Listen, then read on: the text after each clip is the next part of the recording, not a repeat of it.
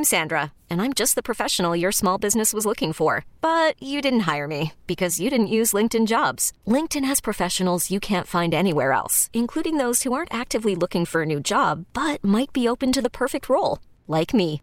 In a given month, over 70% of LinkedIn users don't visit other leading job sites. So if you're not looking on LinkedIn, you'll miss out on great candidates like Sandra. Start hiring professionals like a professional. Post your free job on linkedin.com slash recommend today. Space, the final frontier. These are the voyages of the Starship Enterprise. Its continuing mission to explore strange new worlds. Boldly go where no man has gone before. Engage. Engage. Correct Enterprise, Enterprise. This is Captain Jean-Luc Picard. Captain Kathryn Janeway. Captain Sisko. Red alert. Photon torpedoes, fire! The official Star Trek podcast. Engage. Engage. Make it so.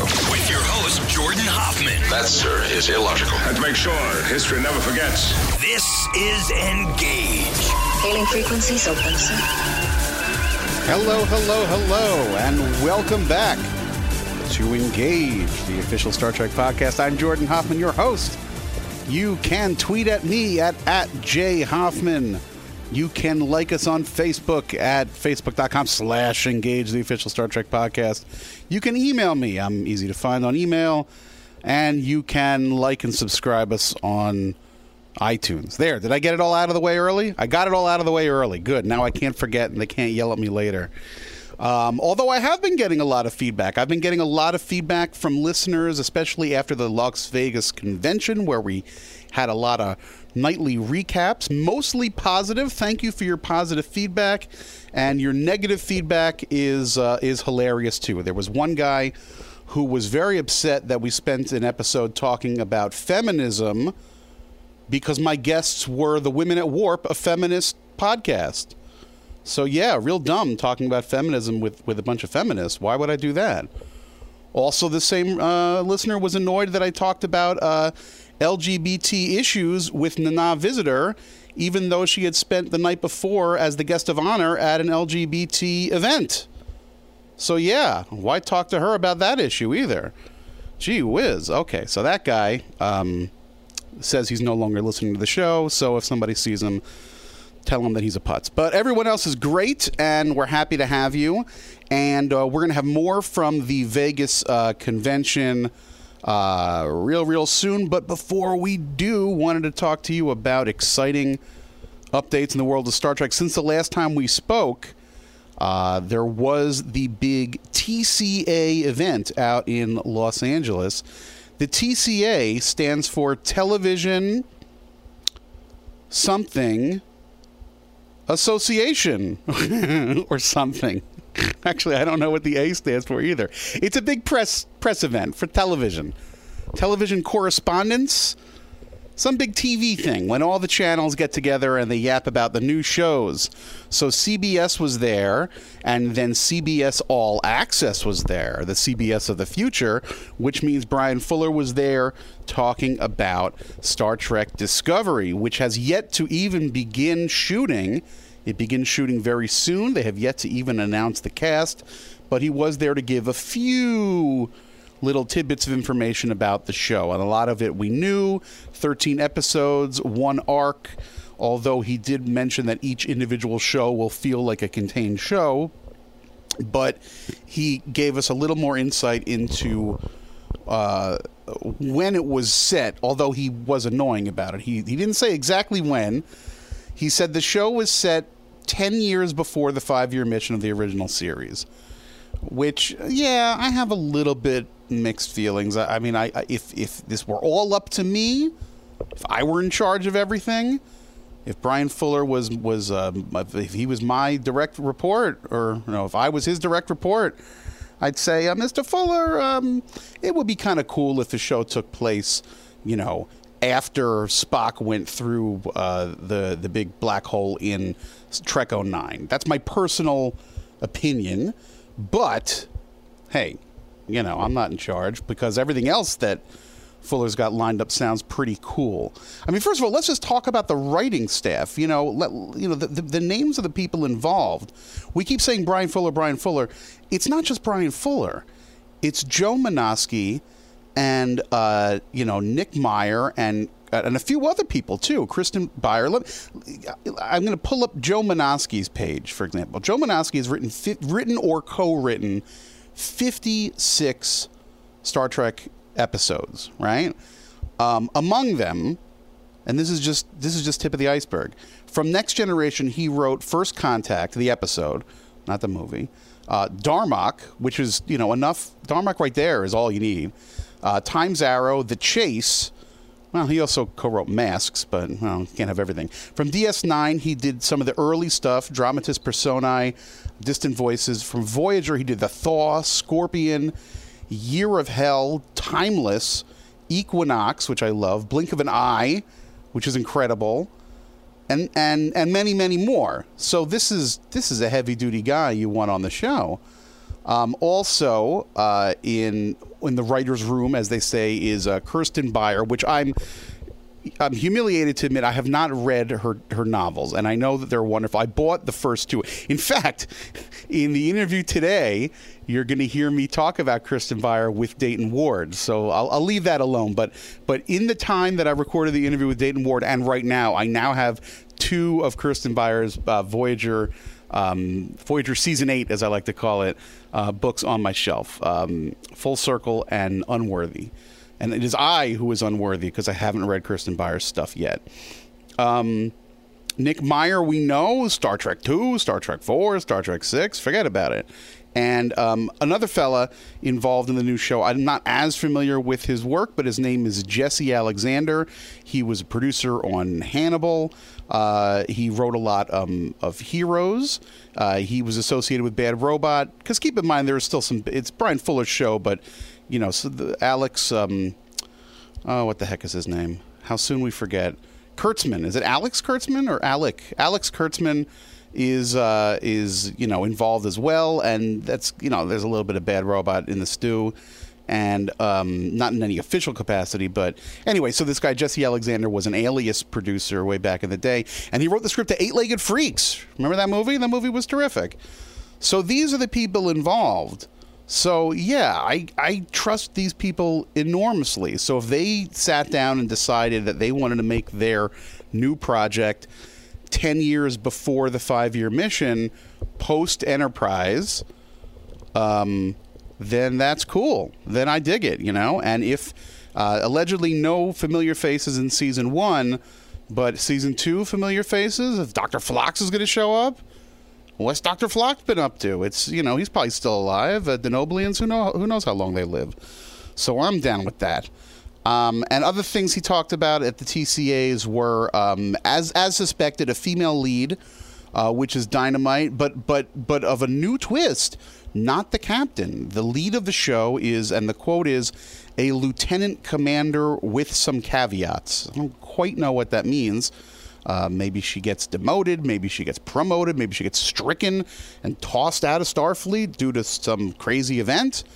Who the heck knows? But a human female uh, will be the lead and and not the captain. So who knows who the captain's going to be? If there's even a captain. Um, also, Fuller confirmed what was already suspected. There will be a gay character on the show, and there will also be many, many aliens. In fact, he even tweeted a picture of. Uh, some makeup tests that involved some very lengthy uh, antennae, antenna, antennae, uh, longer than um, typical Andorian antenna. So uh, you know who knows what that is. Uh, I hope you're following. You know, you follow Fuller on Twitter and whatnot. He doesn't. He's not that active, but he's active enough that you should be following him. Um, and also robots. He said there'll be robots. Good. Not in, not androids, but robots was the word. But the weird thing is, when the heck is this story taking place? Be, well, it's not. I mean, he could just say ten years before the, the five year mission, and that's fine. But then he said, and this is the quote. I have it right here. There's an incident, an event in Star Trek history, in the history of Starfleet that has been had been talked about, but never fully explored. Uh, we're telling that story through a character who's on a journey that is going to teach her how to get along with others in the galaxy. And I don't spe- I don't know what specifically he's talking about. I mean, it, it there's a specific event ten years before. I mean, there was you know general general goings on with the Klingons. Right later, there was what was called the Four Years' War. and I don't know if that's exactly at the time. And it's too late for the Battle of Axanar, which would have been hilarious for a bunch of reasons. But Fuller, some people called out at this event and started started guessing. They said, "Is it the Kobayashi Maru?" Which, of course, it is not, because that would have been way earlier. And he said no. And then somebody said, "Is it the Battle of Axanar?" And he said no. And uh, there were a couple other things shouted out, and, and, and he said no. So, 10 years beforehand, um, God only knows. I mean, but I believe, and somebody can correct me if I'm, if I'm wrong, but 10 years before the five year mission, the Enterprise is, is floating around, and Pike is at the helm, and Spock with the different eyebrows is there shouting. Number one is there. Uh, number one, I don't. There was some talk that maybe the lead of this new show is going to be number one, but which would be interesting because the new book series, Legacies, which is uh, a victory lap for the 50th anniversary, which you're going to hear about again with uh, with uh, Dayton Ward um, in this in today's episode, uh, has a lot of um, number one in it. Number one is the star, actually.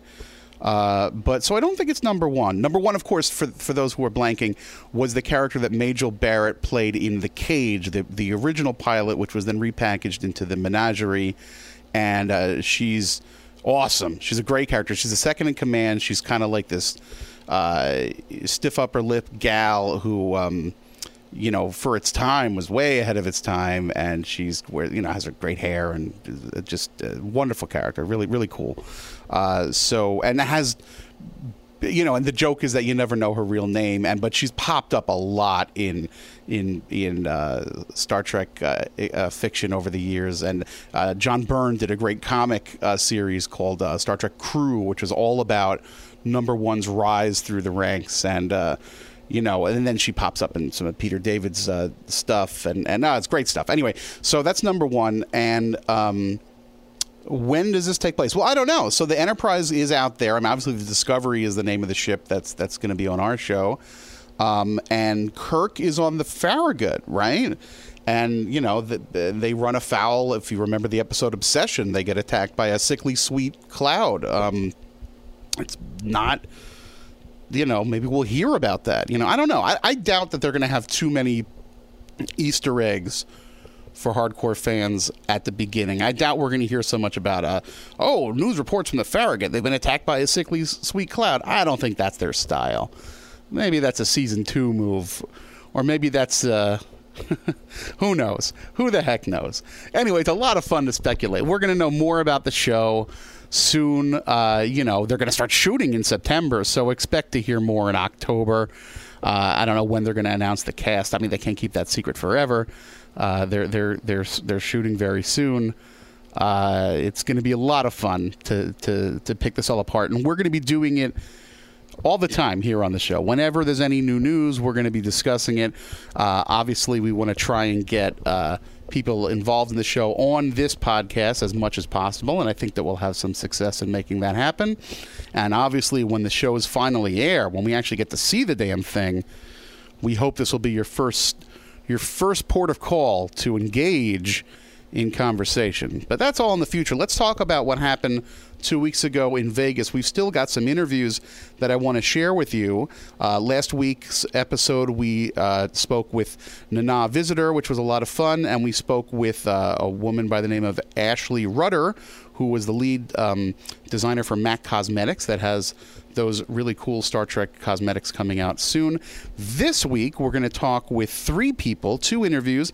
The first interview, uh, not much I need to do in build up. We spoke to Malcolm Reed and Trip Tucker. We talked to Dominic Keating and Connor Trinneer. They were at the convention all week.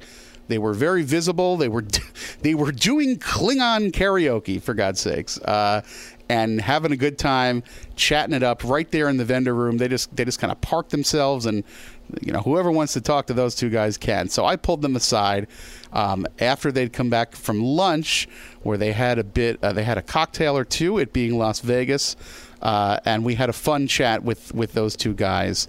And then um, I don't think it was the same day. I think it may have been later. Um, I had Oh shoot, this is the wrong week. Oh man.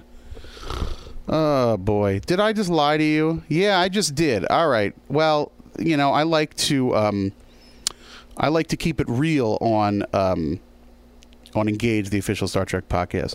Connor and Dominic is next week. Because I'm trying to I'm trying to put these in like kind of theme, you know. Because last week's with Ashley Rudder and um, the Nana Visitor, there was sort of a theme because they both talk, talked about inclusion and diversity, which I thought was and just sort of happened that way. So so that became a theme. This week's theme is more about uh, sciency stuff. Um, and so I just fibbed. Connor and Dominic is next week. So just there's nothing there's no there's no late breaking news in my conversation with Connor and Dominic. So you can you can hold hold on for a week. This week is Robert Picardo and Dayton Ward. Okay, now the reason why I put the two together is that Dayton Ward writes um, uh, Star Trek fiction and also fun books. He wrote the, the, the the tourism book for Vulcan, which just came out, which is hilarious. And Dayton Ward has written like 25 Star Trek books. He's part of the Legacies series. You're going to hear all about that. He's written the Vanguard series. He writes the current TNG series. He's a hardcore deep mythos, and he also we talked a little bit about um, and how we got on the topic is weird, but we talked a little bit about uh, cyber terrorism because he comes from a background that an IT background. Uh, imagine that a Star Trek uh, fan who was in in IT, um, but. Uh, and then, so that's the second part of the show. Ah, the first part of the show is going to be uh, Robert Picardo, Bob Picardo, the doctor, the EMH, whom we love.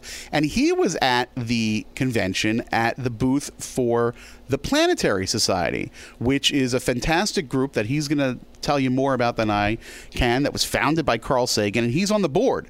It's like Bill Nye, the science guy, is the main dude, and then the you know the Council of Twelve beneath Bill Nye includes um, Bob Picardo, who we love. Uh, and he's a great guest. I've met him before, and he's wonderful. So uh, I will then shut up because if I continue talking, I'll probably make more mistakes. But I will shut up, and I'm going to let Las Vegas take it away.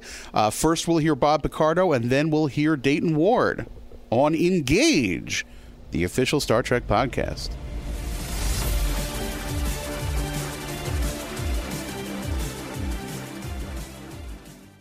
Welcome to Play It, a new podcast network featuring radio and TV personalities talking business, sports, tech, entertainment, and more. Play it at play.it. This is Engage. Engage. The official Star Trek podcast. Energize. So we are now in the thick, in the thrush of the Star Trek convention, Las Vegas 2016, the 50th anniversary convention. That is right. This is no joke of a convention. Well, And- I mean, it's, it's it's. I mean, some would call it a joke, but we don't call it a joke because we are the faithful. and I'm here with Bob. I can call you Bob, right? You can call me Bob. I'm here with Bob Picardo, uh, and uh, he is.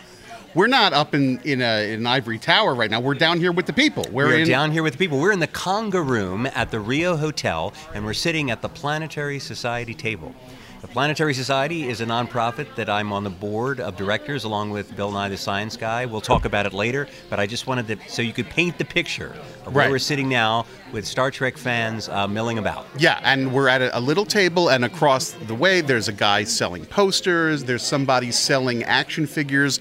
Somebody is selling uh, a uh, like a mask of Odo's head. Uh, is that Odo or is that, Quark? Oh, Quark is there, but maybe from your angle, you Oh, can't can see. see Odo. There's Quark, Quark, and, and there's Odo. Well, if you're going to sell rubber heads, those are two. Those are high up on your list. It would stand to reason that somewhere in there is a Doctor figurine. Uh, there's probably a doctor. If there's not a Doctor Rubberhead that I'm aware of, I believe I have the only one, and I'm, I'm sporting it right now.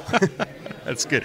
I want to very quickly about the fir- tell you the first time that, that you and I crossed paths. Not memorable to you, but memorable to me. Mm-hmm. Oh, this don't was, say that. This was two years ago in London. Right. Doing the convention, and I eventually did get to meet you and talk with you. and We were on stage together, but I was doing one of the One Trek Mind panels.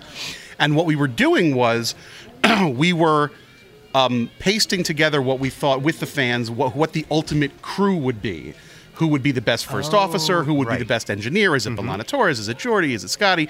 And then we got to the best doctor. Oh my God. And so people were debating, and there was a, a, a hearty. Well, with the British at first, they were kind of quiet. And, Amer- and here in Vegas, people start shouting immediately. That's the American way. But in Britain, they were a little more subdued at first.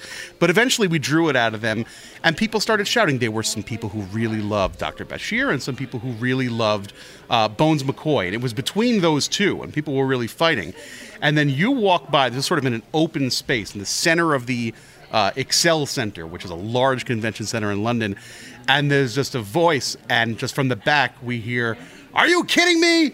The doctor is the best doctor. and everybody turns around, and then you left. It was my voice? I did that? It was you. You shouted this. I hate being my only partisan.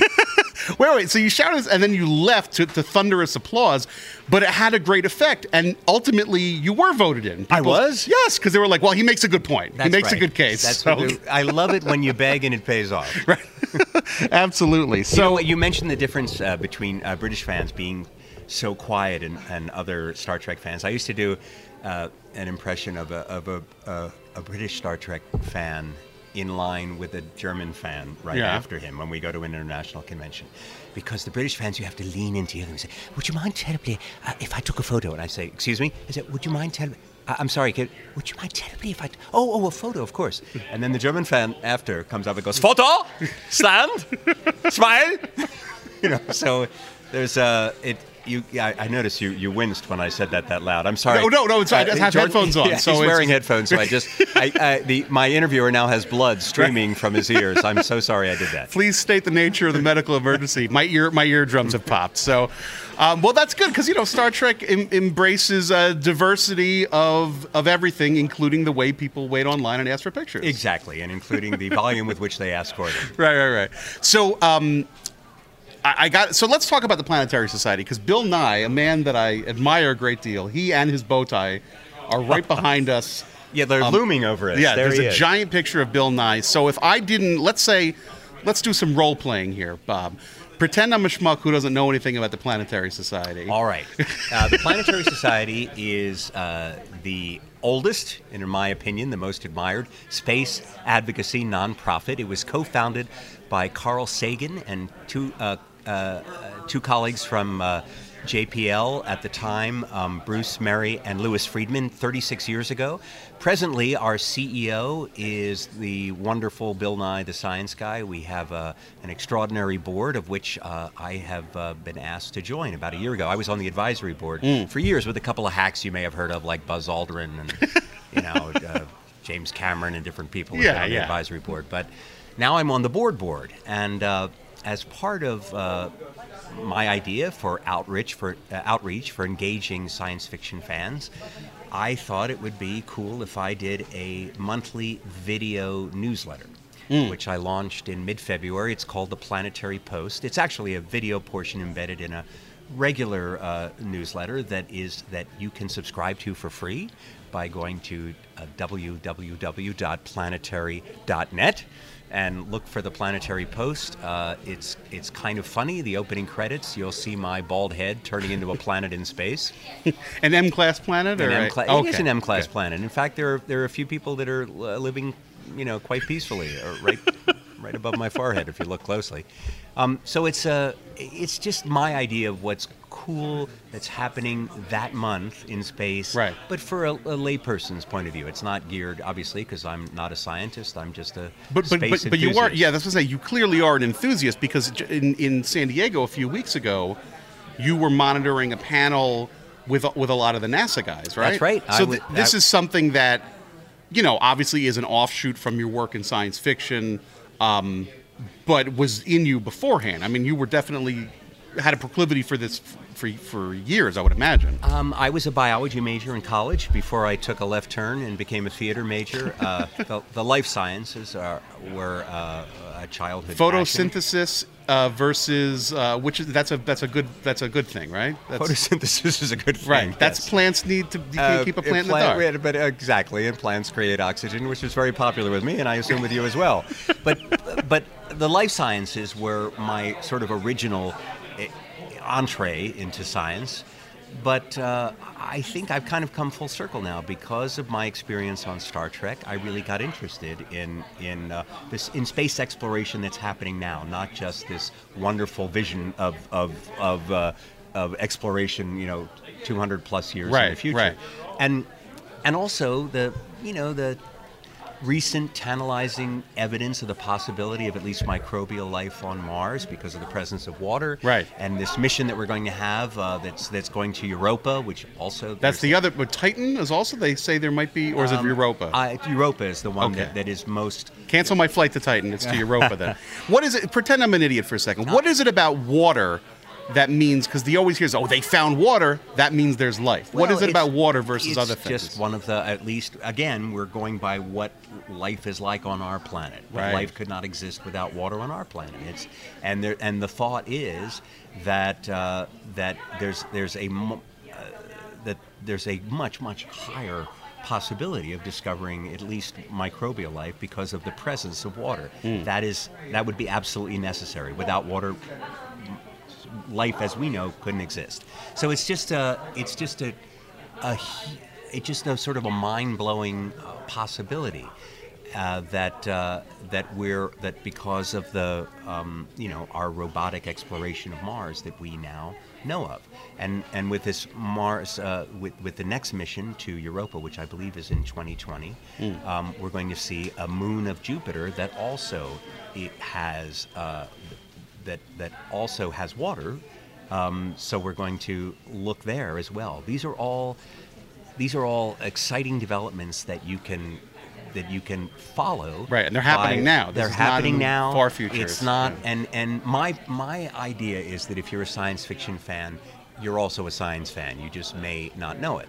Yeah, And you yeah. and. Uh, and it's totally cool. I mean, watch Star Trek. Yeah. Watch all the science fiction you want, but, but um, you know, Because it does happen gradually. I mean, you watch Star Trek and you're like, they keep talking about the warp core. All right, the warp core. And you say, well, what exactly is that? Well, it's a made up thing, but it's based in a little bit of a, you know, how traveling faster than light. That's a real question.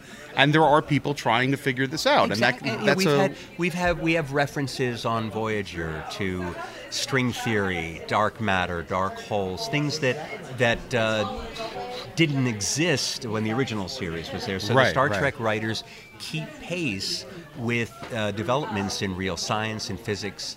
And, and in and exploration, and they reference it. They reference new discoveries. So Star Trek has always been an extension Yeah. of of of cutting edge science. In Yeah. other words, the writers like to stay on top. They, they that. definitely know about it, and they're looking for ways to put it in a, in a way that still serves the drama and the action of the show. Exactly, and sometimes it's uh, you know some of the references are a little silly. I mean, some of them could never Yeah. could never be, but uh, but still, I, I think that that's that's what interests me. For example, over the other franchise with star in the title Yes. that won't be mentioned Yeah, now. it's a lovely franchise, but there's sure. not. It's a lovely franchise. You're not talking about Stargate, are you? No, no, You love Stargate. no. What are you talking Stargate, about? Yeah, I'm not. Stargate was no. very good to you. I love Stargate was good to me. Star Trek is good to me. It's Yeah. the other Right, right, one okay, right. where I would say science is not a major consideration in No. their storytelling. No, Star Wars is fantasy. Oh, you said it, you said it. I can't believe you said it. You I said love it out Star loud. Wars. I love Star Wars. Oh, my God. Star Wars is fantasy. Star Wars is more Lord of the Rings, and Star Trek is more Arthur C. Clarke. All there right, you go. there you go. See, look at that. You have a way. You have you have a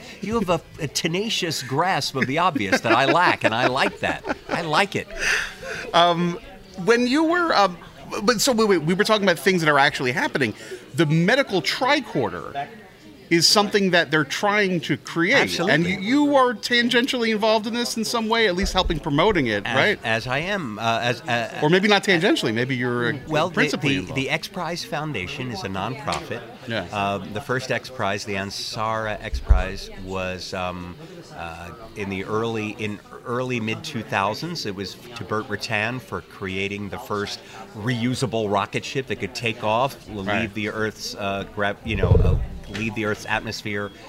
Return, land, and then do it again. That was the that was the requirement for the winner Yeah. of the first uh, X Prize. Since then, there have been many other X Prize challenges, one of which, underwritten by Qualcomm, the communications company, Right. in late, I think, 2012, the challenge, it's called the Star Trek tricorder X Prize. Yeah. And it- the challenge was for a design team to create a version of a non-invasive medical device like what you saw me using on Star Trek as Right. the doctor that would diagnose a certain number of uh, common human diseases.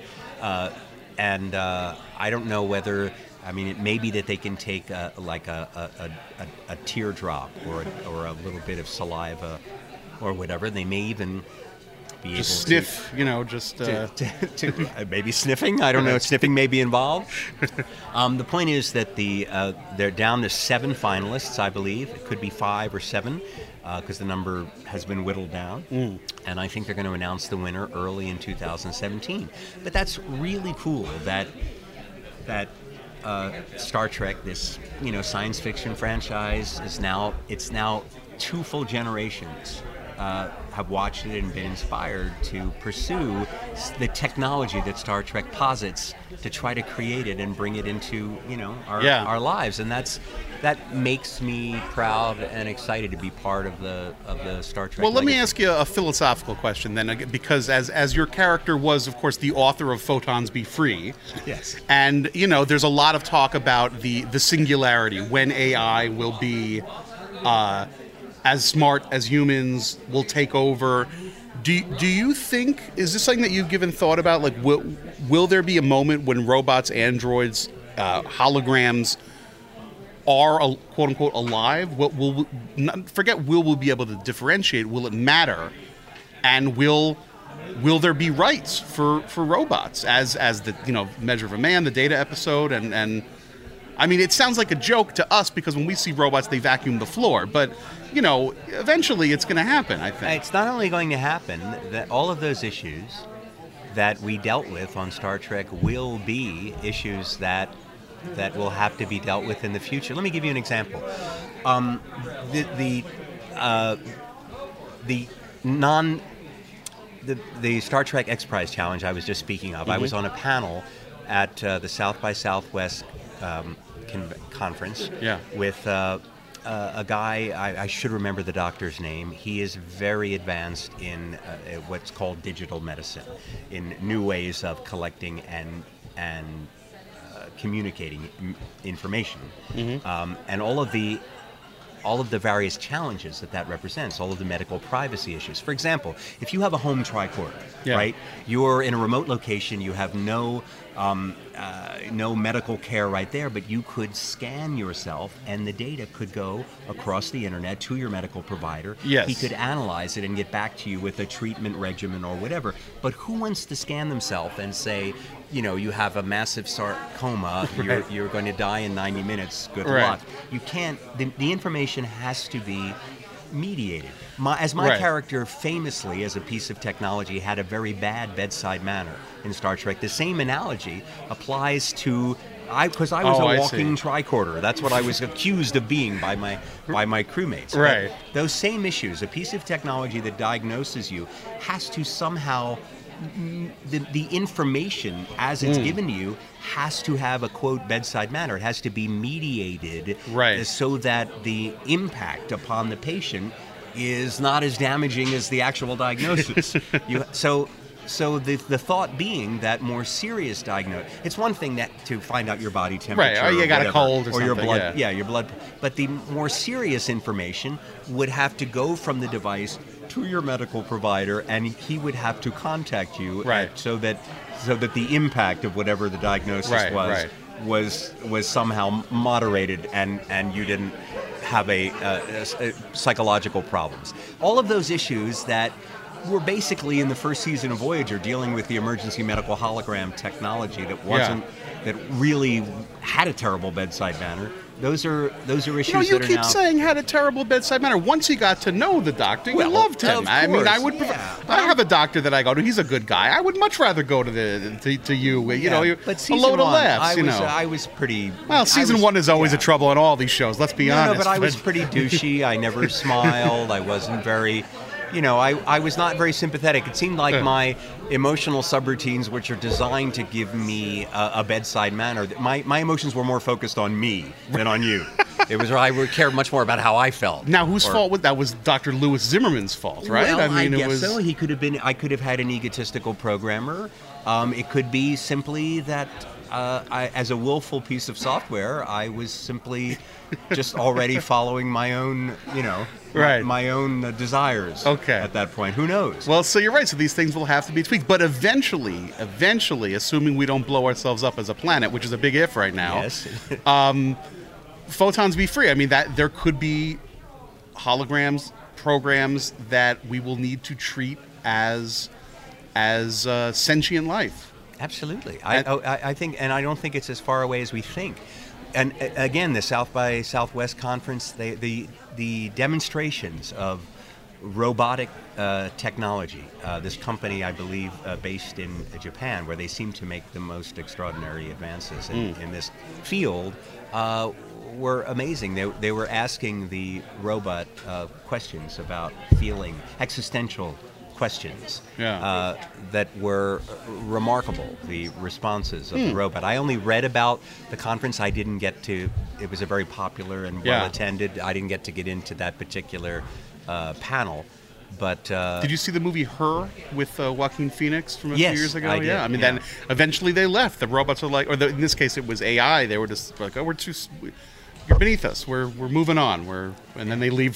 They leave you. Humanity creates them, and then they zap off into the into the it ether makes, somewhere. uh, it makes sense. So, It- as someone who is very involved in in science and science fiction, I mean, you seem to really love it. What what were some of the books you read when you were uh, at a pivotal age that you really just sank your teeth into? Um, you know, it's funny because as a young man, I was more into other genres. Mm. Um, uh, I really, uh, I was a big horror uh, Oh, really? fan as a Oh. young man, and uh, and not. I mean, uh, certainly, you know the, you know the Tolkien. Uh, the Tolkien saga as a young man, but not never. I was not a big. I guess what I'm saying is I Yeah. was not a big science fiction guy as a kid. That I can did come not later in life. People I didn't can- read a whole lot of uh, science fiction, and now I would frankly rather read. Uh, you know, I read a, a, a, recently a book on called Mapping the Mind. Uh, I'd rather read a book really about science so that I can learn Yeah, a little yeah. more about Well, so, uh. Bill or- Nye or- pumps out a, a book Oh, every and Bill's, two years, and Bill's they're are great. Yeah. his books are are terrific, and and in fact, I had the honor of reading the first one uh, before it went to galleys because he would ask me. You know, he was, he was sort of polling different people Right. for how they responded to different sections, and Bill and I are good friends, so I got to read the book before it, you know, before it came out. Um, but I, I, I guess I've never really been, and this is a hard confession to make. I hope I'm forgiven. Okay. Never been a big science fiction writer, and now certainly since my experience with Star Trek, I felt I used to tell people, you know, I'm doing 65 hours of science fiction a Yeah. week at work.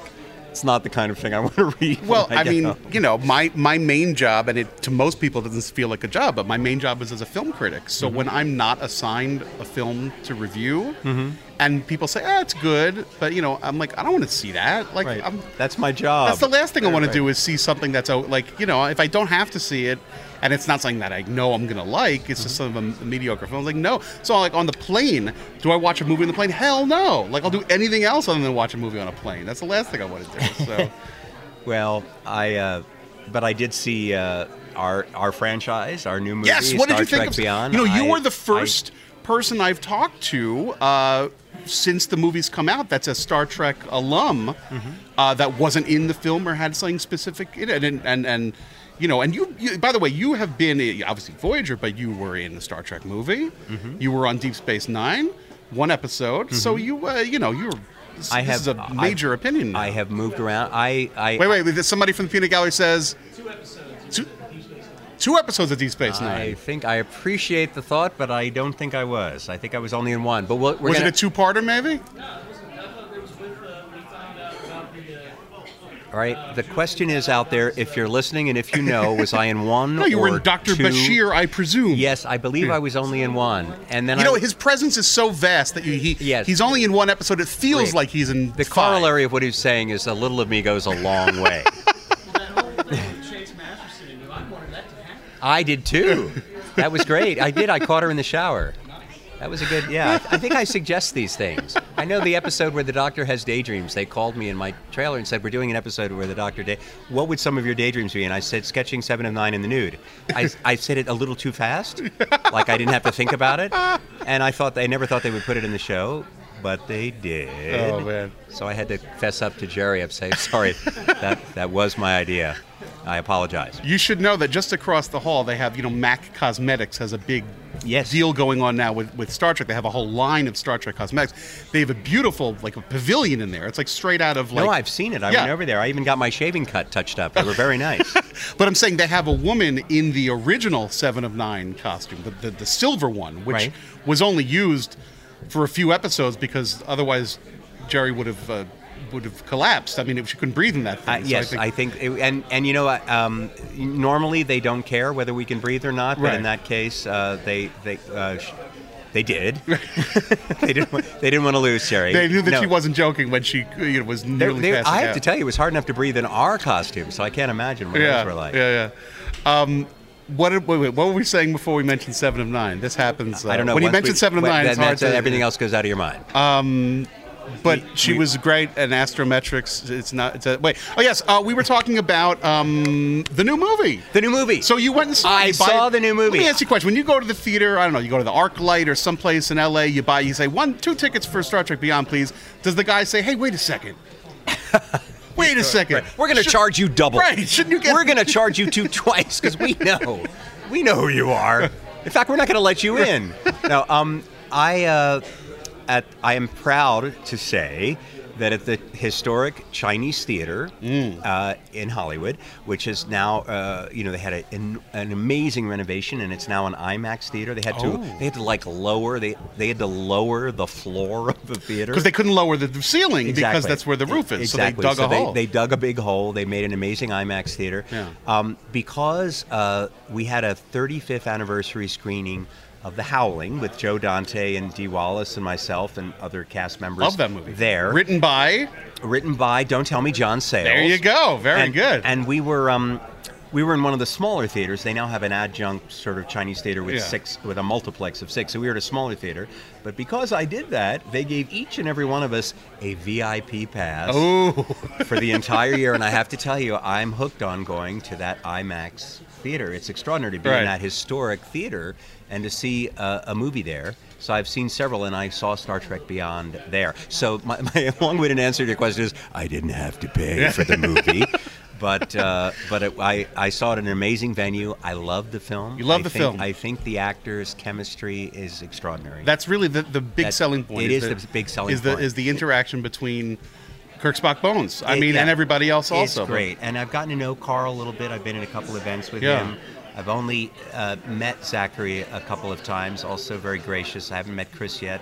They have. They're just great together Yeah. on, on screen. And I know one of the things about being, you know, a part of the Star Trek family is I know I'll meet them all sooner or later. so you guys, you can keep putting it off, but it's going to happen. Yeah, Well, Simon Um, Pegg was here last year, and he he said on this very show uh, a couple of days ago that he when uh, he wants to come to as many Star Trek conventions as he can.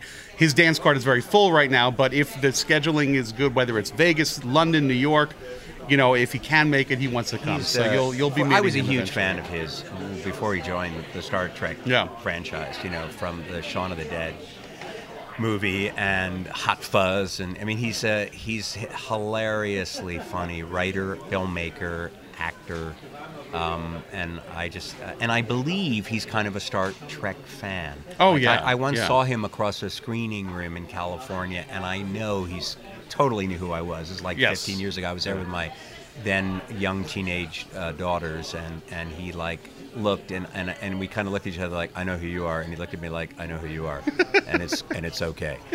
So he is uh, really cool. The fact that he co-wrote uh, the the new movie Yeah. is just another feather in Re- his really already- unheard of for somebody in a franchise film in this era to have the third one in be the writer from the ensemble. But he's a he's a he's a unique guy. And so, he's also very credentialed. yeah Yeah. I know you were about to say that weren't you, Bob, the first actor on one of the uh, live action series to get a writing credit? I know you knew that. And, Yes. And you were about to segue into that. You're quite brilliant as an interviewer, the way you weave it all together. Yeah, yeah, it's just like a tapestry. It's, it's, it's a, yeah. Um, so, uh, so you you you came away from that saying, yeah, what's good for Star Trek is, is good for everybody. You say the, the movie was great, and Yeah, no, but it, I, I, well, I've enjoyed all three of them. I have to tell you, but I see first of all the uh, chemistry between Yeah. the cast growing uh, with each one, and uh, I know that because they they have to, in addition to being a Star Trek movie, it has to be a summer popcorn movie. Sure, So sure. I know that all the all of the crashing and you know the big effects and all the noise and clatter and visual effects have to be there but i thought they were particularly involved with the story this time and Yeah. also i mean that that planet that they created that's that deep that The, space uh, the. Yorktown. yeah The the, Yorktown the yorktown station, the yeah. artificial planet yeah, uh, was really an extraordinary. It's really I beautiful look and at. that opening shot, which I ended up seeing two times. I saw the beginning of the movie again just to see that shot again, where they first come in and then it just segues into all the people walking along. yeah. The, it's it feels like a lengthy section of the film, but it's probably like eight seconds. But it's a great eight seconds. It's Yeah. it's probably the most. Uh, detailed vision of like this is the utopia of Star Trek that you we, we always talk about, but on the show we don't have the budget to show you. Exactly. So uh, you know we do a, we do a painting, uh, and then you know that's the Academy. But here we're gonna throw all the money up on the screen, and that's what movies can do. I mean, I do think, and most fans agree that that Star Trek is best served on television. Mm-hmm. Uh, episodically is is is uh, you just get a richer storytelling with these characters, but. The movies serve their purpose, and one of the purposes is to throw a lot of money on the screen and, and show a show a nifty sequence like that. Exactly, and of course the movie opened uh, at Comic Con this year, which is why they had so many Star Trek themed panels. The one I was there for, as you mentioned a few minutes ago, I was the moderator of the NASA panel, the, Right, the panel that was sort of a tribute to the long friendship that Star Trek has had with NASA. Um, uh, the wonderful Nichelle Nichols, who was very involved in Who's like an old friend of yours now? You were in London yeah. together. Oh, You were inseparable. I was on stage. She's a she's a dear person, and she, uh, as you know, in the early '70s, was involved in uh, in uh, promoting. Uh, an outreach for NASA for uh, for uh, for women and for people of color to become astronauts. So uh, uh, Nichelle and other and other uh, actors in the franchise have a, uh, a history of, of, of a friendship with Yeah. NASA, promoting uh, the importance of our own space exploration, uh, promoting people to get involved with uh, writing their congressmen to support uh, the budget for space exploration and space science, which is something that the Planetary Society does so well. Yeah. We will have, you know, we will inform you. Uh, what uh, you know at critical moments when you can be an advocate for space if you follow what because we have our eye on everything out there we tell our membership and the broader public that it's time to write your congressman because you know the, the bill is coming up now that needs to be- and now yeah. you can make your voice heard and say you know i i vote for space is our is our uh, you know Well, you know, one of our it- it's funny. In the early days, like in the 70s, there would be all these sort of surprise stories like, guess what? This astronaut or this person at JPL or NASA will confess that he or she was hugely influenced by Star Trek as a kid. Now, it's like good luck finding one of these guys who wasn't influenced by Star Trek. I mean, that's like an old story now. Of course. Well, the panel, the panel that I was moderating last week, we had um, uh, astronaut uh, Kjell Lindgren, who just spent 144 days, I believe, on the uh, on the um, ISS, uh, returning, I think, just early this early this year. Yeah. We had uh, uh, Amber Straughn, Dr. Amber Straughn, who's the chief uh, astrophysicist on the new James Webb Space Telescope at Goddard Space Center. We had Bobak Ferdowsi, who is Mohawk guy, Yeah, an internet he's around here. He's always at the conventions Yes. also. He'll be here soon. Um, and, a, and a friend of mine for at least 10 years because we go to the same gym. and, uh, um, and who is our fourth panelist? A guy named uh, uh, Jay uh, Shanker. I believe, I, I hope I have his last name correct, who is basically a think tank guy at NASA. He does a lot of work with the um, uh, uh, Innovative and Advanced Concepts, which is called NASA innovative NIAC, I guess. NIAC. NASA is nothing but acronyms, as you know. So it's one Right, acronym right, after right. another. They joke that they have acronyms made up of acronyms, and it's true. uh, but uh, he's he's sort of the guy whose job is to take cool ideas from science fiction and say, what can we do now? Yeah. How can we try Yeah. to make this real? So it was an extraordinary panel to be part of, and apparently I did a good enough job that that the uh, the uh, public relations guy from NASA asked me to host the panel at the big Star Trek convention in New York on uh, Labor Day weekend. Labor- Well, that's a, that's a great segue to end with because that means I'm going to see you again in New York. Oh, in a cool! few We'll get to talk again. We we, We will can indeed update all this. We can we can correct all the all the mistakes that we uh, we we said on this one. I But don't make mistakes, Jordan. I don't even know what you're talking. Oh, you mean your mistakes? My mistakes. Oh, of course. mistake. I'm sorry. Well, you know what? Let's ask a question, and then we're going to throw it out to the fans out there that are listening, and then they can. I'm going to ask you to, to take a, a guesstimate. How many times do you think, and somebody out there, not me, is going to actually find out the real answer? Somebody's going to do the work because Star Trek fans on the internet are crazy, so somebody's going to do it. Crazy in a good way. How many times do you think you said the phrase, please state the nature of the medical emergency, uh, that, that actually made it into the final cut of each episode? Oh gosh, that's a that's a really good question that I've over. never been asked before. Oh man. Try to try to do a guesstimate, and then I'm going to find out, and then I'll either ping you over Twitter, I'll let you know, and then we'll do a big reveal in New York when it happens uh, in a few weeks. That's very. Uh, that's cool. What do you- This is what a do you- great challenge. This is a really cool idea. Because it these- could be a lot less than you think, because you Yeah. probably said it in your head a zillion times, but you know those were different takes, those were uh, and there were there as was also say. there were also times I was interrupted because I, I mean where something was going on where I never completed the it was line too when important. I beamed in. B'Elanna but we're needed to to count. you But we're going to count them. Right? Yes, every time that your character was was uh, In the process the of. subroutine of state this phrase Okay. had been hit. All right. I am going to answer a hundred.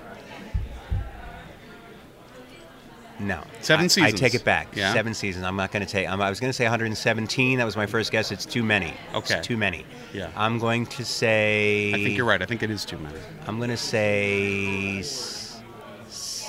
68. 68. That's the number. Okay, so somebody out there that has the ability to to spider all of the because the scripts, the transcripts are online. Somebody can figure it out, and please get back to me. Tweet at me.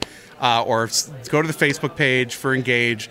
Let me know how many times he actually said it, and then if you're close, I'm gonna give you like a, you know, like a prize. A prize. I like that. You I'm know g- what? Anybody, you can see why I never gamble when I'm here in Vegas because anybody who goes from 117 to 68. 68 has really no idea.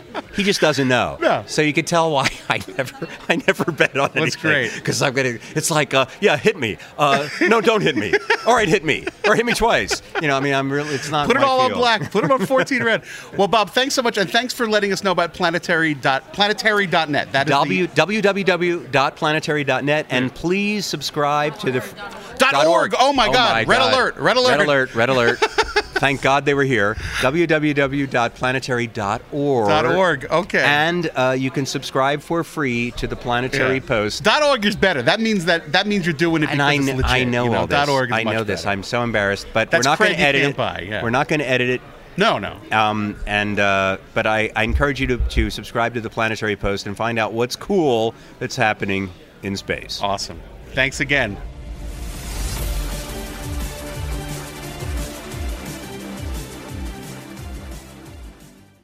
Welcome to Play It, a new podcast network featuring radio and TV personalities talking business, sports, tech, entertainment, and more. Play it at play.it.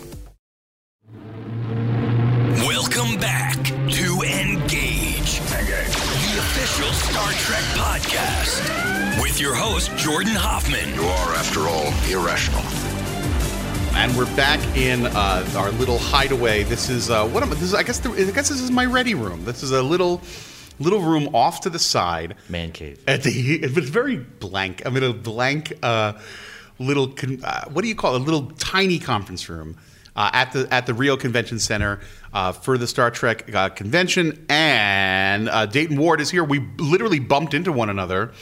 Uh, walking out of uh, one of the panels, and I looked to my right. I'm like, "Oh, I know this guy." I know this Joker. And it was like, oh, because we were going to be recording anyhow. Like, let's do it now. So For those of you who don't know, Dayton Ward is in the trenches. He is one of the more prolific Star Trek novelists currently, expanding uh, the galaxy in prose fiction. Uh, how many books have you uh, written or co-written thus far that have been published? I know you have one that's about to be published, but prior to that, I am working on my 25th novel right now. that's no joke. That's uh, that's an awful lot. Who's written the most? Do you know? Oh, I, that has to be somebody like uh, Dave Mack or Keith DeCandido or maybe even somebody like Peter David. Yeah. Would- I'm, I'm still trying to chase them. Yeah, so Peter David, I think probably because those. Um, he had New in- Frontier. He had yeah, a whole and- series to himself. And so, in your yeah. defense, um, some of those were were, were short. Yeah, but I mean, in terms of just numbers, uh, Right, yeah. I'm still chasing people like Dave Okay, and cool. and and the new one that you're doing, and you w- work uh, frequently with the collaborator uh, Kevin um, Dilmore, who is uh, is he here also? he's here. convention? He's running around. He's he's representing Hallmark at the moment. Uh, Right, he, he serves two masters. Yeah, there you go. But uh, many you've done with Kevin, and some you've done without him. Mm-hmm. Uh, is that fun some days, and some days like, oh my god, I'm lost. I, I'm, I'm I'm a I'm a Kirk without my Spock. I need I need him back. Most of the time, it's fun. I would say 98% of the time, it's fun because we were friends before we were collaborators. Yeah. No, I mean when you're doing something alone, when you're not with him, is it like, oh, Um, I'm free, I'm a free man. I'm like, help, I'm lost. What's going on? As I tell people, it's it's three times as hard to write a novel when you're collaborating. Oh, okay. I mean, because you, you know, you're, you're uh, it's it's you're having to blend two writing styles. You're having to uh, blend two perspectives and try to make it you know harmonize and, and for the reader's sake, make it sound like one person wrote it. Sure. Um, but thankfully, we we have strengths that complement one another, uh, and we just get along really well. And we both have very similar ideas about what makes it for a great story. Yeah. particularly a great Star Trek story. So it's just a lot of fun. I mean, we spend a lot of time uh, brainstorming ideas over you know lunch or you know on our way around town to the movie or something. We hang out a lot beyond writing, so uh, that's half the fun. Is Yeah. just nine hour drive to Denver. We collaborate and break an idea for an entire novel by the time we get there. And you've been friends for Uh, before you were collaborators? Or? Yeah, yeah, 18 years, uh, 18, 19 years. In fact, he, we met because uh, he was interviewing me uh, for Star Trek magazine. Oh, I was wow. one of the first Strange New Worlds winners. Yeah, no, I want to bring it back about how you guys and you both live in I want to say Kansas City. He lives in Kansas and I live in Missouri, but we're like 40 minutes apart, just off the state line from each other. Right. Oh, he lives in Kansas. You live in what town do you live in? in Mm-hmm. I live in a little uh, suburb called Lee Summit, which is just southeast of Kansas City. Lee's Summit.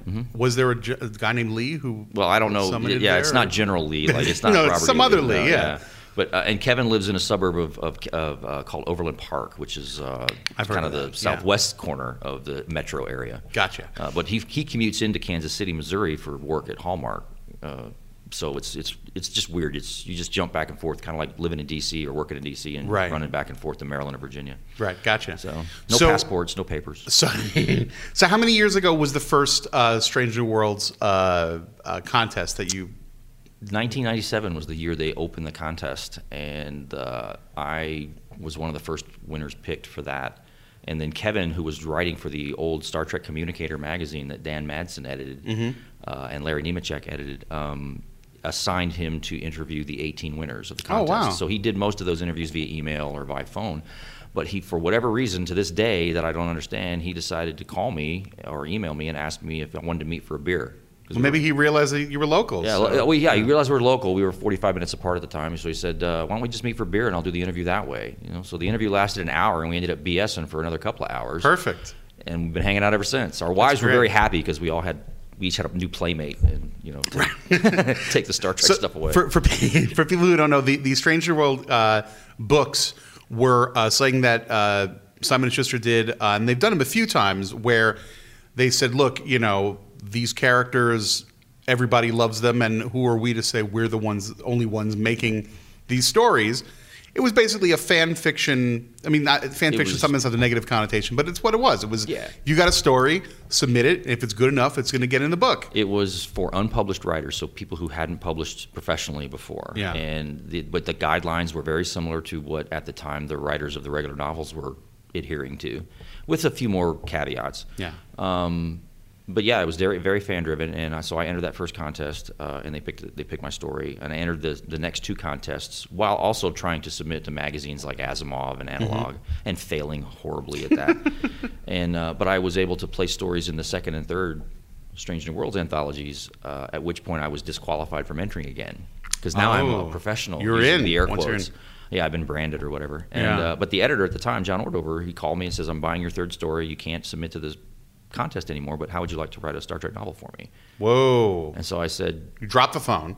"I said I've never written a novel before. Let's see what could possibly go wrong." and uh, so I've been doing it ever since. That's amazing. That's cool. And you've done um, uh, original series uh, characters, Mm-hmm. and you've done um, also characters that were were not on television. The uh, Vanguard series. Right. You did a, a number of those books. Yep. Um, and the Seekers books that came after, which were in that series also. Sort of a sequel to Vanguard. Yeah. Yeah, and and what am I forgetting? What are some? I of the do other- Next Generation, Yeah. uh, and I've also done what the, we used to have an ebook novella series called the Starfleet Corps of Engineers. Oh yeah, those are great. I did several of those. I love with those. Kevin. We did. In fact, I wrote all of those with Kevin. Uh, we did ten of them, I think. For, Yeah, for that yeah. series. Some, And- one of them was tied directly into Vanguard, right? Wasn't Yes, it was like a prequel to Vanguard that we wrote. We we kind of introduced the station via the perspective of the engineers because they were Right. having, the station was having problems while it was being finished its you know, Right. finishing its construction. So we brought in the people who- engineers. for people who haven't read, what it, what is this? Uh, the the the SCE novels. What oh, can you? it was a it was a series of novellas for ebook format uh, that chronicled the adventures of a group of engineering and technical specialists. Uh, and all they did was they went in and they dealt with alien technology. Like for example, Kirk goes in, he talks the computer to death. Throws the entire society into turmoil and then sails off to his next mission. Yeah. Somebody has to come in and clean up the mess. and these are kind of like the blue collar guys of, of Starfleet. They're like damage control. They, they come in and they they're hazmat cleanup. They, they do all the, the, the dirty work that you don't. They're roadies. They come in and they fix Yeah. everything. And uh, so these guys are very highly technical. They're very savvy. Uh, they they deal with the alien technology. They decipher the alien languages. They they deal with all the stuff that Kirk and gang don't deal with. Right. Or Picard and the gang in this case because it was set in the next gen era. Uh, so that's the premise. So it's a very eclectic group. It's a very nonconformist group. It's they're mostly think of Mash with the with the with the drafty doctors who are not regular army dealing with that stuff. Right, right. That's what the engineers were a lot like. In fact, Mash was a was a template in a lot of ways. Oh, for- really? Oh, in Oh, terms wow. of personalities and, and like there's a there's a button down commander having Yeah. to deal with all these specialists who aren't, you know, in the service. So you have to kind of coddle them a different yeah. way. I mean, there's a lot of humor in in these books also because these are kind of like they're not they're not Captain Picard. You know, they're not Captain they're- Picard. Yeah, they're, they're- definitely not Captain Picard. Um, so it was, but it was a lot of fun. I mean, I, Yeah. I think if, if anything, the, the the series probably was ten years too early. Because now ebooks are the norm. Everybody has ebooks or loves Right, ebooks. right. And back then, it was it was sort of a niche. when it started, like it was even before the Kindle, or the Kindle had Oh, this is way before Kindle. This was Yeah. like when people were still using Palm Pilots. Right, right. No, I've read when I've read these, I've read them on the Kindle, and they Yeah. were, you know, they, they were at a nice price point. You Yeah. know, yeah, how can you go wrong? And In and- fact, yeah. In fact, they bundled one of ours with the Palm Pilot. You could buy the Palm Pilot in the box at like the box store. Oh, really? And they bundled the first half of a two-part story of ours with the Palm Pilot as a free ebook. So our part two was a bestseller on the Palm website for a year and a half. oh, awesome. It was ridiculous.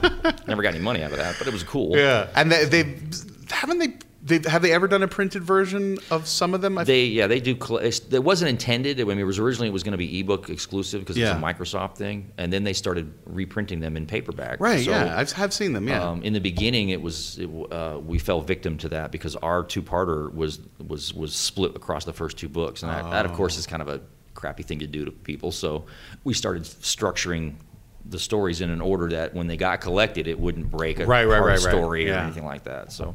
no, reel them in, make them buy the next Uh, one. yeah, you know, you, you can't you can't push that too far. No, no, you gotta you gotta be good about that.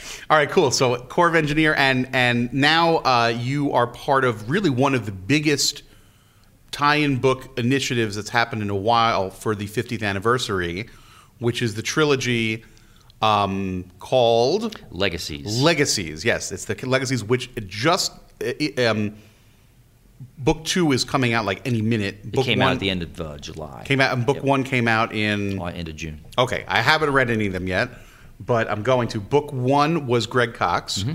who has written some of the. He wrote one of the best Trek books ever, which is the Khan Noonien Singh Yes. trilogy. I love those two books. Those Uh, are my favorite. Well, it's a, it's I know it's a three, but I, I separate the It is. It's a one, yeah. diptych and a plus. The, f- the first two are the eugenics wars, the rise and fall of Khan Noonien Singh. Mm-hmm. Yeah. When were those written? That's back in the late 90s. Late nineties. Okay. Yeah. Um, so book one was was the rise, and it's a lot of it's done through Gary Seven's point It's- of view. Oh my god! One of my so awesome. favorite things about the original series is Gary Seven. Yeah. So, So, uh, it's the, the the eugenics wars through Gary Seven's point of view, and you get to watch Khan. Um, you know, and you get to witness the eugenics wars uh, and and Khan, which is something that in in tie-in fiction has been done like three times. There was a comics version of it. Mm-hmm. Uh, you know, there's talk from the movie, what's extrapolated from Space Seed, from the, the Into Darkness. So there's a lot of different versions There's out there. versions, but but Greg Cox is the Greg's best, is my sure. preferred version. No, it is because it's Um, the one that's most thought through and the most in depth. And then the third book that Greg Cox did, which is again late '90s, um, which was the Khan. Um, it was called to, to Reign in Hell. yeah, and it it's was a, the marooning on Ceti Alpha. 5, yeah, it's yeah. about Khan and Ceti Alpha. 5. And I, there's a great um, there's a wraparound, right? Isn't there something like it starts with Kirk and Spock Oh, go yeah. down the the planet? Um, Ceti Alpha Five is Yeah. when they when they drop them down. yeah, yeah, Yeah. yeah, They drop them down, and then and then it. I'm trying to It remember. It explains why Khan knows Chekhov. Right. Yes. right. Yeah. There's a whole thing, and I just remember Kirk and Spock are like trapped in a cave in or something. I don't remember exactly what happens, but I read it a long time ago. Um, but then it's like, yes, this is this was uh, this was what happened to him, and you do feel like by the time. Um, uh, Chekhov and and the Reliant land there, you're like, yeah, he's got a right to be pissed, He's you know. layered. Yeah, he's, he's he might have a grievance. Yeah, no, he had a rough time. It was not Kirk's fault per se, although he was he should have checked in on him once Yeah. in a while. He's told somebody to check on him. But he had a rough time battling the elements. It's really a survival novel. yeah. It's a book that one specifically is something that you could give to somebody who's never heard about Star Trek and be like, um, all right, there's a couple of things at the beginning that you're not going to know what the hell's going on, but the bulk of it is about a guy trying to survive in harsh elements. And uh, it, it's pretty nifty. So he wrote book one. Book two, uh, David Mack, Mm-hmm. David Mack. uh, who is a, a, a legendary figure. Very prolific writer, very talented writer. Yeah. Uh, a lot of fun to work with. Uh, he was the co-creator of the Vanguard series with editor Marco Palmieri, and then we developed Seekers with him. Yeah. uh, as a later, but yeah, he's uh, he's he's the he doesn't think he's so, but he's definitely the linchpin because you know it's the story arcs through his book, and Act he, he basically throws all the balls in the air, and then Kevin and I have to figure out how to catch them all. Yeah. So I, years ago, I met uh, David Mack on a bus, and I was reading one of his books. And You're I, the guy. I, I don't. Yeah, I don't know that this has happened too much, but I'm like, I'm on a bus in New York, and I'm like, "Hey, you're David Mack." He's like, "Yes, I am." He's like, "Who's this? Am I about to get served? Is this a is this a summons?" Yes. I'm like, "Oh, I'm reading." Uh, I whip out my bag. I was like, "I'm in the middle of reading this," and obviously he was pleased. Happy he was flattered, but also like terrified. Yeah. you know, that's well, I got called out at the airport yesterday. It was the same feeling because I got recognized Yeah. by uh, fr- uh, somebody I know on social media. But I, you know, you meet people on social media, yeah. and you don't necessarily meet them in real life ever. Yeah, And he, yeah. he was like, "You're Dayton Ward." And I'm like, and I'm the same thing. I'm about to be arrested. Yeah. What's the deal? Did I make us? Are you somebody's wife, husband, or you know, what's the deal? Yeah, So- I mean the the novelists don't often I get know. It- recognized. Very, um, very rarely does yeah. that happen. Was he? Was this at the airport coming here? Was yeah, it, was. all right. Kansas so he was a City Trek Airport. fan. Yeah, we so were on the plane, same flight to Vegas. Oh, so awesome. Okay, and then so book three, tidying it all up. The big finish is you and Kevin. Mm-hmm. Um, okay, so the question is, I haven't read it. Can you give me just sort of a basic thumbnail of what this trilogy? Yeah, is is uh, um, give me the elevator pitch, if you will, because two of these books are in stores right now. Basically, there is an item of alien technology that has been protected by captains of the Enterprise going back to Robert April's tenure.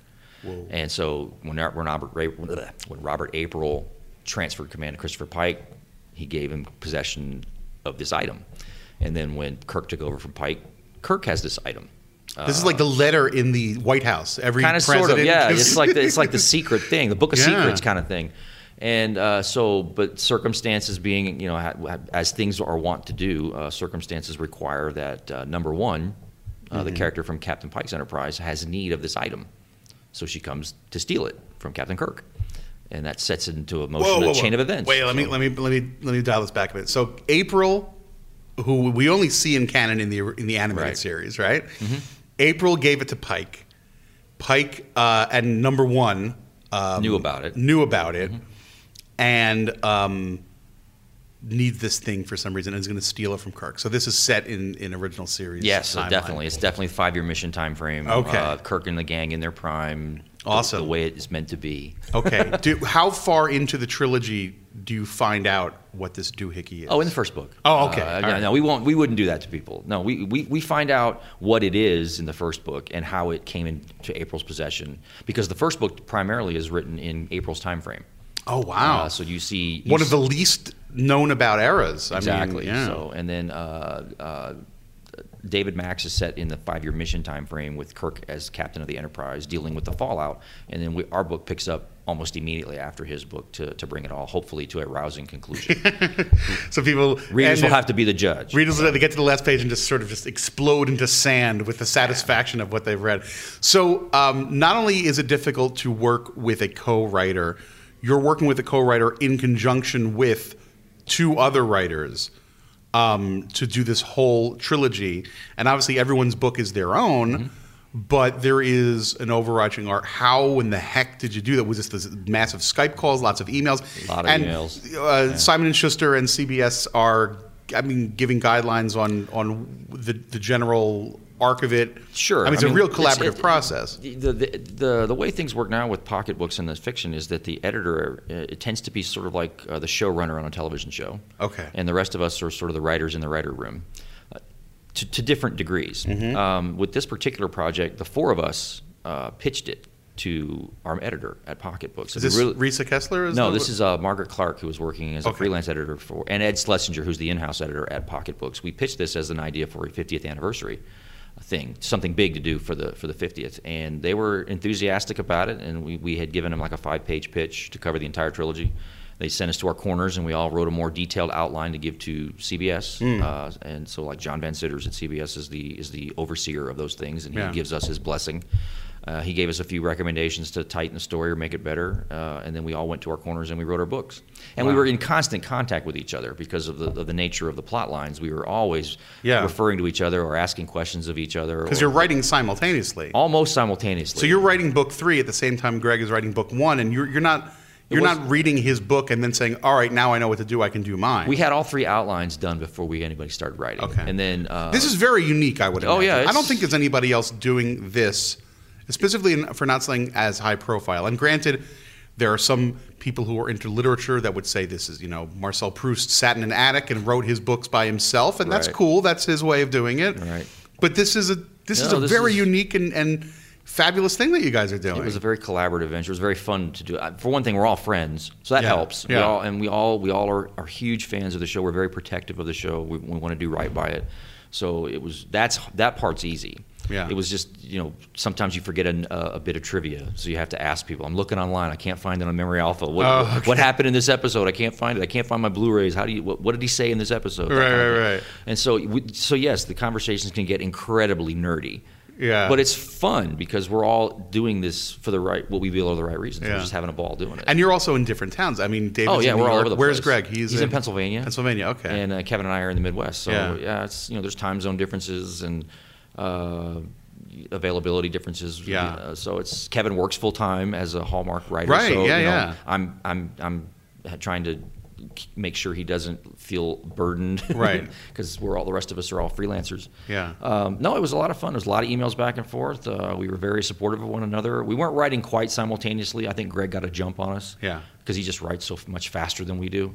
And then uh, Dave and I, Dave and Kevin and I were writing our books largely at the same time for the most part. And then uh, I ended up having to kind of put things in neutral and deal with some family stuff. My mother got sick. My mother's Oh. health deteriorated, and then so I ended up writing a lot of that book in Florida while my mother was in the hospital. uh, so yeah, it was a it was a very. Uh, it's a little stressful because you feel the pressure to do it Yeah, right, especially this year. right. This you know, initiative is a 50th yeah. anniversary initiative. So you always want to gonna- do it right, but definitely you wanted to get it right. This yeah, time. this is a book. I mean, there are a lot of Star Trek books that come out, and once in a while, one of them may not be the greatest thing ever. You go, Okay, there's 500 others to, to read. Mm-hmm. Yeah, but so, you, but you want to do right by everyone. you know, Yeah, you want yeah. you- readers are very protective of Star Trek. They're very supportive of what we do, or, the, or at least you know our, our contingent of loyal readers. So you you want to do right by them. You want to make sure that they got their money's worth. Yeah. for, their eight. How many how many Star Trek novels have you read? Uh, let me see. Carry the one. this is five billion. No. Do you think Uh, you've read them all? I haven't read them all. Okay. Uh, I, I mean, I used to read them all the time. In Yeah. fact, there was a time when I started to kind of get tired of them because they were sort of formulaic for a while. There was a little stretch in the 90s. There were just too many. It was over. It was overkill. Well, I mean, it was just felt like there was a cookie cutterness to it, and it wasn't anything that the writers necessarily were doing wrong. It's just the, the, like the guidelines they were operating under were much more restrictive than they are today. Yeah. we have a tremendous amount of latitude and freedom and support from CBS Yeah. today. Um, and I- sometimes they can get they can get they can do things that the shows can't do and i don't just mean in terms of describing fantastical things that would cost a zillion dollars to shoot. I mean there's there's there's violence there's death there's sex It's a little there's more sophisticated, there's is what I sophisticated there's some uh, there's some uh, racy scenes in in uh, in, in in some of these the books. Vanguard books are a Yeah. little darker, but I mean, it, it- even there, there's a line we won't cross. yeah yeah And, this uh, is pg-13 but exactly. We still want to keep it maybe accessible. pg-14 there's a couple of i'm remembering some very Yeah, specific scenes Yeah, well, that, uh, that's probably Dave. yeah Um, but I mean, today the attitude is is not so much about what you can't do. Like used to be, the guidelines were largely about what you can't do, what's not allowed, what Yeah. you can't, what we're not let, let you do. Now the guidelines are a lot more about what you can do, what we would like to see you do, what we would love to see you do. We're really excited about what you're doing. So it's a completely different attitude. And I'm having a ball with it. I'll Yeah. keep doing this until they throw me out of the boat. Yeah, yeah. No, there there was a stretch in the '90s where there were so many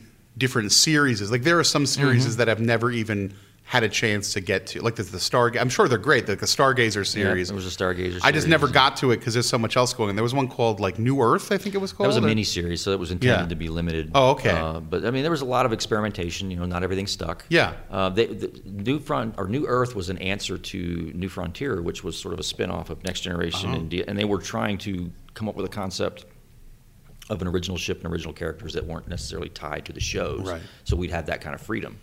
Right. New Earth was the first attempt to try to do that in the 23rd century as a counterpart to New Frontier. Did And- you? Were you involved in? No, New Earth? not at No. all. I was involved in that. Yeah. one. Um, Um, I- and but- and then of course there's just the classics, which you see in the vendor rooms there for two bucks, like Mm-hmm. Yeah. the classic pocketbooks, you know, Vulcan Oh, Academy yeah, like Murders, Uhura's Song and- and, uh, Song. yeah. and, uh, and And I read all those when I was a kid. I read all Oh those. yeah, Uh, and many of them are really quite good. Some of them are not, but many of them are very one good. of my all-time favorites is the Entropy Effect, which was the very first original novel that Pocket produced uh, back in 1981. Yes. it's still one of my favorites. That's Vonda McIntyre. It? McIntyre. Yeah. It was like it still ranks as one of the best ones ever. That's a Romulan story, right? It's it's a it's a it's a crazy story with with Sulu has long hair and a mustache and he's got a love affair going and there's a Romulans involved, but it's it's and Kirk gets killed. Sorry, spoilers. Yeah. But you know he survives. Um, but it's still one of the best written stories Yeah. from Pocket's run, and that was the first one out of the gate. I love the one that's just called Enterprise. That Also was by meant McIntyre. was meant to be was meant to be what ultimately Star Trek 09 the movie was. It was how they it was their first mission. Mm-hmm. Right. Which now is a complete canon breach, but that's okay. Well, no, I guess it may not. It may not be. Come to think of it, because it was. Uh, I guess there's still room in there for that. There's still room in happen. that, but there's a lot of really cool stuff Yeah. that happens in that book, and it's really nice. And Spock's World's is another great one. There's That's a great one. So That's- many good yeah. ones. But I am of of all my Star Trek fandom, the books are the area with which I have the least amount of knowledge. Although to the common man in the street, I'm the, the titan of, Right. of, of knowledge. Uh, there are. For example, the Titan series. I Mm-hmm. haven't read any of those. I'm embarrassed to say, but I want to. But uh, I definitely want to get this this new uh, this new trilogy. Sounds like a great place to jump in, and it sounds like they're really for people who are not sure where to where to start because there is a bit of a holy smokes, what do I do? This new trilogy is a pretty darn good place to start. Yeah, we wrote this as a complete. Uh, you can buy these three books, and you don't have to have read all the other novels. We try to write all the novels to be open enough that somebody could pick one up at random and read one. I mean, there's going to be exceptions if you're talking about miniseries and things. Sure, sure. These three books don't rely on any continuity that we've established in the novels. It Yeah. strictly takes its lead from the original series. Yeah. Now, what's cool is that with the um, the new series that's starting in January, uh, uh, the Discovery, one of the writers in the writers' room is a, is one of your fellow Star Trek novelists, My, my Kirsten sis- Kirsten Beyer. Kirsten Beyer. My sister from another mister. Right. so um, She's my older sister, I call her. So uh, season two, fingers crossed, you guys get the call. you know, uh, you know, I'm not. I'm not. A, I'm, I have no screenwriting experience whatsoever. Well, does she? Yes, she does. Oh, she does? Okay, then I take it all back. I And take Da- it all you know, back. Dave Yeah. Mack has screenwriting experience, Yeah. and so it's like the, you know he's more definitely more qualified than I would be to be in that room. Uh, but it's it's awesome to have her in the room because she. Uh, She's a terrific writer, number one, uh, and she's got a great sense of what makes for a fantastic Star Trek story. yeah. And she, if people don't know, she um, was sort of the guiding force behind the quote unquote season eight of Voyager, the continuing novels of Voyager post uh, post the last uh, you know last season, which Deep Space Nine did too. You know, they they had a sort of an after Mm-hmm. after story. Um, if someone hasn't read a Kirsten Beyer novel in Star Trek, what would be the first one that you would Uh, recommend? I, I go to I do her first circle or full circle, which is basically her Voyager relaunch that picks up Okay. Voyager after the series. So if people want to get in on, because she's uh, somebody who's going to be very important to Star Trek because she's one of the key writers of the new shows, Full Circle will be the one. That's from like early 2000s, right? It's, it's been a few years now. I've Yeah. kind of start, the, the years are starting to blur together. Um, but that's her first go at, at, at Voyager. Re- At, she had written a Voyager novel prior to that, but it was part of a, a trilogy, like a miniseries. Yeah. And this is all set post series. Right, right, right. And she's Cool. written every Voyager book that's come out since then that's set in that continuity. And Okay. she's totally knocked it out of the park. She owns Voyager as far as I'm concerned. Great, great. Um, she took what I thought was the island of misfit treks and turned it into like must see re- or must read storytelling. Awesome. So very cool. So a little bit about your background. Correct me if I'm wrong. You are a Marine, right? I was a Marine for uh, 11 years, a long time ago. Yeah. Okay. Do you have a Semper Fi, right? That's the. Yeah. Uh, do you uh, do you have a tattoo that says Semper No, Fi on it? not that I can show you. No, um, I went in right out of high school. Um, Really? And uh, I uh, I spent. A, I was going to do the four years and get my GI Bill money and go to college. Yeah. And I ended up staying for 11. And, Man, oh uh, man, 11 years. What yeah. was your ultimate rank? Uh, I was a staff sergeant. Oh, sh- that's the guy who yells at everybody. No, well, I yell at anybody every, anyway. but, um, I was an E6, which is kind of like the beginning of the upper tier ranks for enlisted uh, Marines. In the movies, anyhow, staff sergeant's the guy that Yeah, you they don't always want to piss them off. Did you have to do the, um, you know, drill? Not a drill sergeant, but you would have to like inspection and oh, scream at people. Oh, I, do, or? I would do that sometimes, but not to the degree like in the movies with the guys with the smoky bear hat. Right. covers. I mean, I, I wasn't a drill instructor. Right, right, But right. I mean, you know, inspections and close order drill and, and, and things were part of what I had did back but you then, seem like a nice guy. You probably didn't want to yell at these people, but you knew it was part of the thing. Like if the guy's bunk was a mess, Oh, yeah, that's I've- part of the discipline. You got to yell at him because you got yelled at. And I've I've made grown men cry on oh, occasion. Oh, it's happened, man. but you know, it's I'm mellow now. I have kids. I'm older, you know, Yeah. and so I'm, I'm kind of I'm kind of mellowed out. People tell me I've mellowed out. You don't throw chairs anymore. like, well, you know, I got that out of my system. So so, do you find yourself more compelled to write about or or dwell on the military aspects of Star Trek, or not uh, it comes in handy it Yeah. comes in handy for things like the, the space battles and if we're doing a court martial or something that's intrinsically military in nature but um, i don't i don't know that i necessarily have an advantage as far as other writers when it comes to that sort of thing i mean anybody can look anything up anything's researchable sure? um, Where were you deployed when you were during these eleven years? i was everywhere Really? I, Wow. I, I got around uh, I, I was stationed at camp pendleton uh, in california on my first tour and then i went to okinawa for a year Oh wow. And then uh, I just progressively bounced around uh, to places like Albany, Georgia, and uh, in Kansas City is where I ended up. And that's where I decided to, to stay. My wife and I had been married for a few years at that point, and she'd Okay. already moved a couple of times and was getting kind of tired of it. right. right. And so I said, well, I'm at the point now where if I enlist one more time, I might as well stay in for the full 20 and get my retirement benefits. Yeah. And so I opted to get out and enter the private sector. Uh, I was I was in software. I was in IT. I was in information technology at that point. Oh, I see. And so I, I just decided to get out. So you were out. fixing the the servers of. I was a software developer in the military. Wow. So I did stuff like everything from financial and logistic systems to uh, to uh, embedded systems. I, I learned like I don't know a dozen different uh, programming languages uh, to do different things for different people. Yeah. it was. Uh, I got around. They sent me. They sent me all over the place. You know, this is not Star Trek related at all, or maybe it is. There's a movie that just came out. Uh, it's on VOD called Zero Days, and it's about cyber warfare. Right. And not the one with Helen Mirren. No, no, this is Oh. a documentary. Oh, okay. This is a documentary, um, and it's not about the future. It's about the present. It's about the stuff that's actually happening. and um, it's a little bit Star Trekky. It's a little bit Taste of Armageddon because it's like. Did you hear about? I mean, there was the Stuxnet worm, Mm-hmm. right, with Iran, and then there was something called Zeus, something Zeus. They actually called it Zeus something, and it was like, yeah, we can push a button, and it's it's it's exactly like. It's the reverse of Taste of Armageddon. Taste of Armageddon is they push a button and people get killed, but numbers. the Yeah. infrastructure doesn't die. With this, they push a button, they shut down the grid, Mm-hmm. and the city falls apart. You know, and it, it, zero, I think it's called Zero Zeus or something like that. And it's it's focused it's focused on Tehran. Yeah. And it's like they can push a button and just shut it all down. And um, people will survive. It's not like dropping because at first they think, Yeah, oh, well, it's good. gonna- You're, you're not dropping a bomb on Tehran. That's that's um, that is uh, you know humanitarian, and in a way it is. But it's like, yeah, good luck getting to the hospital. You know, you, Right. the streets are locked down, everything's or shut down. or- anything. yeah. I mean, there's a there's a hacker conference that they call it like a security computer security conference, but it's a hacker conference right Yeah. now. Think, I think it's going on right now because I saw a thing on the news. You know, where these people who are accomplished computer hackers are basically getting together to show whoever wants to listen how vulnerable Yeah. their technology is. Like, for example, the chip in your credit card, the vulnerabilities in the chip in your credit card, the vulnerabilities in your onboard computer in your car, like where they, the two guys that took over the, the car last year via the computer and Yes, cut the yes. engine and Yeah. all this. And they're showing they're showing companies. In fact, they forced Fiat to make a recall. Yeah. And so I mean, so this they're they're they're just showing how we take for granted these this interconnectivity. It's dangerous sci-fi stuff because a lot of things are connected, and at the time they were connected, it was like, who would think that would be Who a would think problem? be a problem? So they connected nuclear power plants to the internet, and this is what happened with the Stuxnet Mm-hmm. worm in Iran. They connected it to the internet just because it would be easier. They're like, oh yeah, we could send the email this way. It's like, no, you've connected yourself to this thing that can now, uh, you know, ruin everything. So.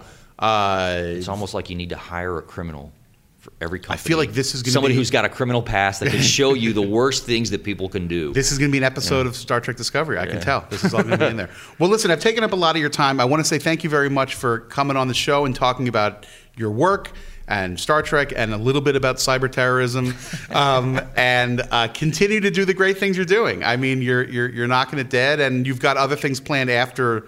Uh, this one that's coming out in a month, you've probably n- neck I've- deep in yeah, your next I'm- one. I've written. I've already written the one that will come out after this one, and I'm working on the one that'll come out after that. Can you tell us? A, is it all still? Oh, sure. Uh, I'm working on uh, a next generation novel. Uh, right now, the continuity of the next generation is post movies. Mm-hmm. Uh, we are several years removed from the events of the last film, Nemesis. Um, I have written. Uh, last year, I had a novel come out that was set uh, where the ex- the Enterprise is sent on a new exploration initiative. So they're they're long term exploration.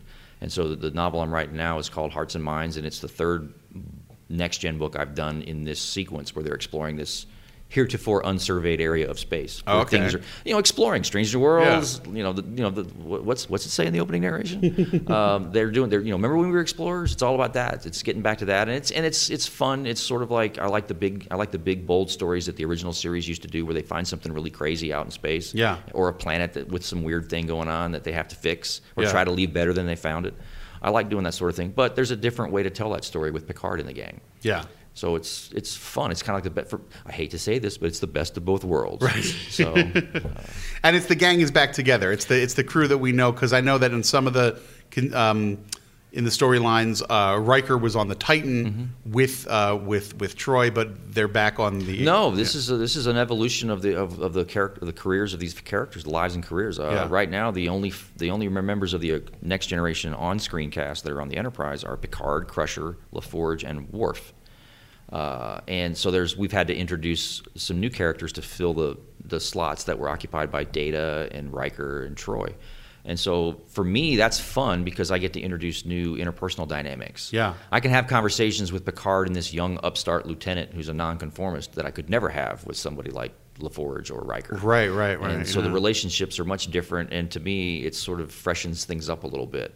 Because Next Generation without Picard is not Next Generation. Sure. It's No, to it's me he's else, the yeah. face of that era of the franchise. Absolutely. So as long as he's as long as I have anything to say about it, he's captain of the Enterprise. Right, right, right. Uh, not that I my weight, not that I have any weight on this, but uh, they seem to be entertaining me for the moment. Right, right, right. Uh, but no, that's just how I feel about uh, Picard. But but obviously Riker has gotten promoted. He's got his own command, as seen on film. So we have to honor that Yeah. continuity. Uh, but this is our way of, of, of adjusting, adapting to what we've been, you know, what the screen gives us. Yeah, it's great that you're keeping these characters alive. It really is. What What are some of the the most unexpected reactions you get from fans at these conventions? I'm sure you get a lot of thank you, I love what you're doing, and sometimes you must get.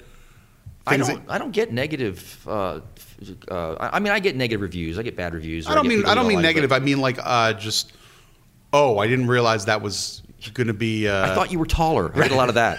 um, you know, uh, I guess I get a lot of. Uh, you're the same way in, in in person that you are on social media. I guess they expect me to be different. And, Oh, uh, and I like. I try to be the same guy. I try to be the same person in, in real life that I am on Twitter. Yeah. So if, if I'm cracking jokes on Twitter, I'll crack that same joke somewhere in a bar. Awesome. Um, I, I, I enjoy getting feedback at these conventions from fans who follow the books, and it's you know I, I haven't even sat down at the table, and I've been hit by people who recognize me Yeah. and, and love the books, and that's fun. It's it's great to to do something that they take enjoyment from. Great, great. I mean, yeah, you're you're can you know, there'll never be another.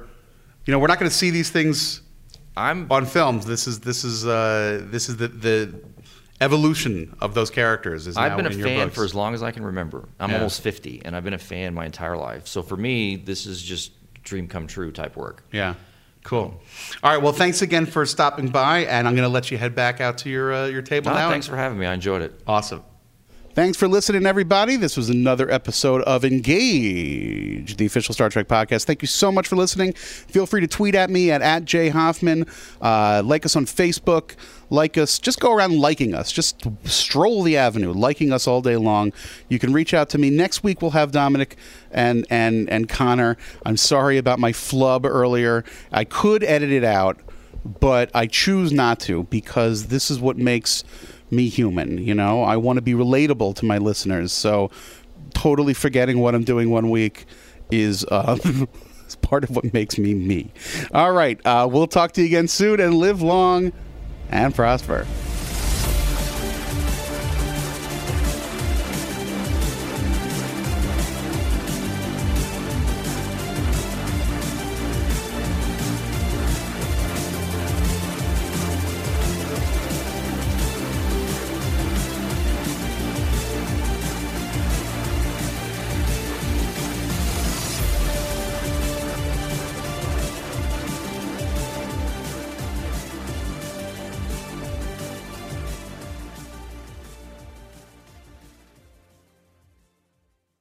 This episode is brought to you by Progressive Insurance. Whether you love true crime or comedy, celebrity interviews or news, you call the shots on what's in your podcast queue. And guess what?